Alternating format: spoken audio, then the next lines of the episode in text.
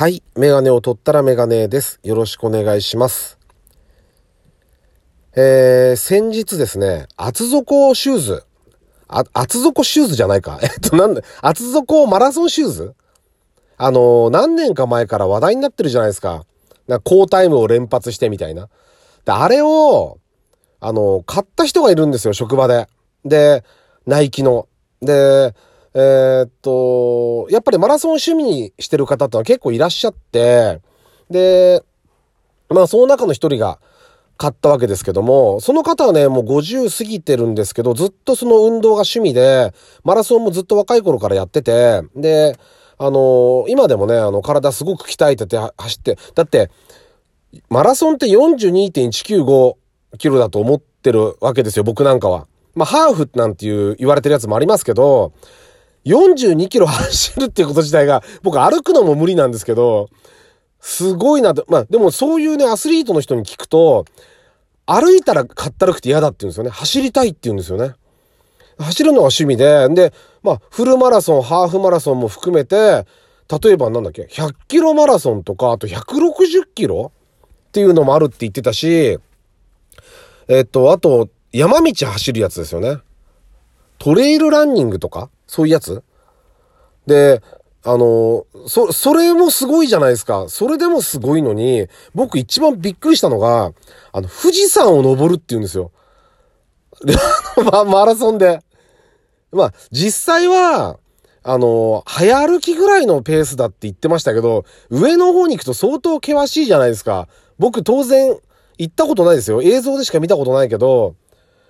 そういう、あの、何？競技をしてる人でそれもね富士山も僕のイメージだとごごうめまで車で行ってそっから頂上まで走るのかと思ったらなんかね富士吉田市役所から走っていくっつうんですよ。だから一番下から登っていくんですよね。結局それがびっくりしましたよね。そんなきついことをねでマラソンってその参加したことないから僕は知らなかったんですけどいちまんえんとかいちまんごせんえんとか平気でかかるんですよね、参加費用が。だから、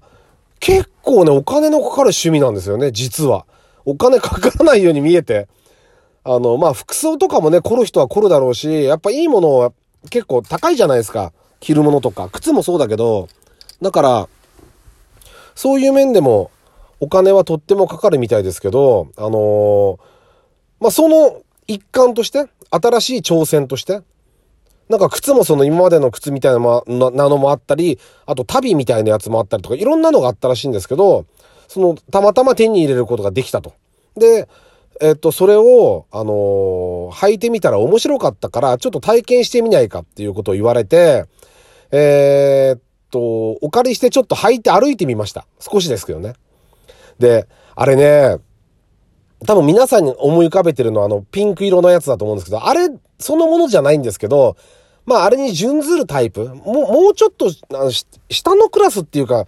あの、あれはプロの選手が履くようなやつですもんね。だからまたちょっと違う種類らしいんですけど、あのね、靴、靴底が厚いんですけど、持つと結構拍子抜けするぐらい軽いんですよね。えっていうぐらい。で、こんな軽いんだって思って、で、履いてみると、あのね、結構新感覚っていうか、いわゆる普通の街中で走るじゃないや、街中で歩くための靴じゃないわけですよね。ジョ、ジョギングシューズなんで、靴、えっとね、僕のこのど素人な印象ですよ。超ど素人な印象ですけど、うーんと底が厚くて、つま先の部分が薄いんですよね。だから薄いところから厚いところにこう、多分重心が移っていくような感じに感じますよね。つま先の部分薄くてこうコロってこうこう後ろの方に厚い方のソールの厚い方に移動する。で、その中に若干バネ感も感じるんですよね。こう反発するような力。で、あのー、その人に聞いたんですけども、あの走り方は全く変わるって言ってましたね。やっぱね、あのー。すごいんですよね。走り、あの、マラソンって本当僕何にも知らないから、あの、聞いててすごく新鮮なんですけど、そういう話。あの、例えば上り坂でも下り坂でもそうだし、靴によっても走り方は変わるし、あと自分がどこ、どこを故障してるとか故障しやすい、それによっても走り方が全然変わるっていうんですよね、やっぱり。まあアスリートの人の中ではね、そういうのって当たり前なんでしょうけど、あのー、市民ランナーって言われて、言われてる人たちの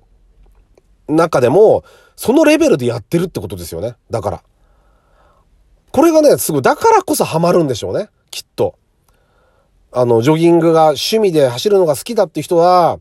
そういうところの奥深さとか、シンプルな、すごくシンプルな競技じゃないですか。走って早く帰ってくればいいっていう。でその中にすごいこのペース配分だったり、走り方走り方を変えてみたりとか、あとその途中でその飲む飲み物とかもそうだし、なんか食べ物なんかも出る大会がいっぱいらしくて、あるらしくて、何を食べるとか、まあその他にもやっぱりそのどこどこのマラソンではどういう景色が楽しめるとか、帰りにどこの温泉に行くとか、すごい楽しみがあって、あのあでできたら面白いんだろうなと思いましたよね。僕は無理ですけど ひゃくパーセント 無理ですけど、あのー、とてもね、いい経験でしたね。面白かったですね。やっぱね、道具って面白いですよ。それによって話も広がるし、知らなかったことがいっぱい聞ける。僕知らない、あの、世界の話を聞くのは結構好きなんですよね。楽しいんで面白いんで、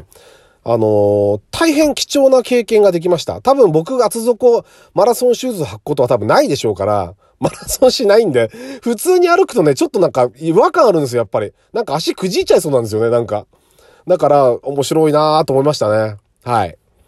えー、というわけでですね、だいひゃくごじゅうきゅうかいですね。ラジオにメガネ始めたいと思います。よろしくお願いします。はい。でですね、えー、まあ今日土曜日ってことで、ちょっと今、外に一人で出て車の中で撮ってるんですけども、最近ね、車乗ってこう、聞くのもそうなんですけども、あの、ラジオトークにライブ配信機能がついたじゃないですか。で、あれをね、結構聞くんですよ。まあ、運転中はコメントできないですけども、止まってる時しか。あの、できないですけども、あのー、そのね、聞いてるだけでも、十分楽しいんですよね。で、僕はもともと、このライブ、えっと、ライブ配信はまだしてない、したことはないんですけど、このラジオトークで配信するにあたって、その、なぜこの、ラジオトークを選んだかっていうのもそうなんですけど、もともとは、きっかけは、配信のきっかけはツイキャスなんですよね。ツイキャスにコラボでお誘いをいただいて、初めて配信っていうものを知るんですよ。で、そこで話すっていうことを初めて知って、それから、えっと、ツイキャスを配信するようになる。で、やっぱツイキャスもあれも面白くて、で、面白い人もいっぱいいるし、で、ツイッターなんかでこう繋がってる人たちのツイキャスを追いかけていって、で、コメントをして、自分でも配信して、まあ、独特なこう仲間意識っていうか、あのー、誰か入ってこれる人がいたら、ちょっと話き、話、お話ししようか、みたいな感じのノリですよね。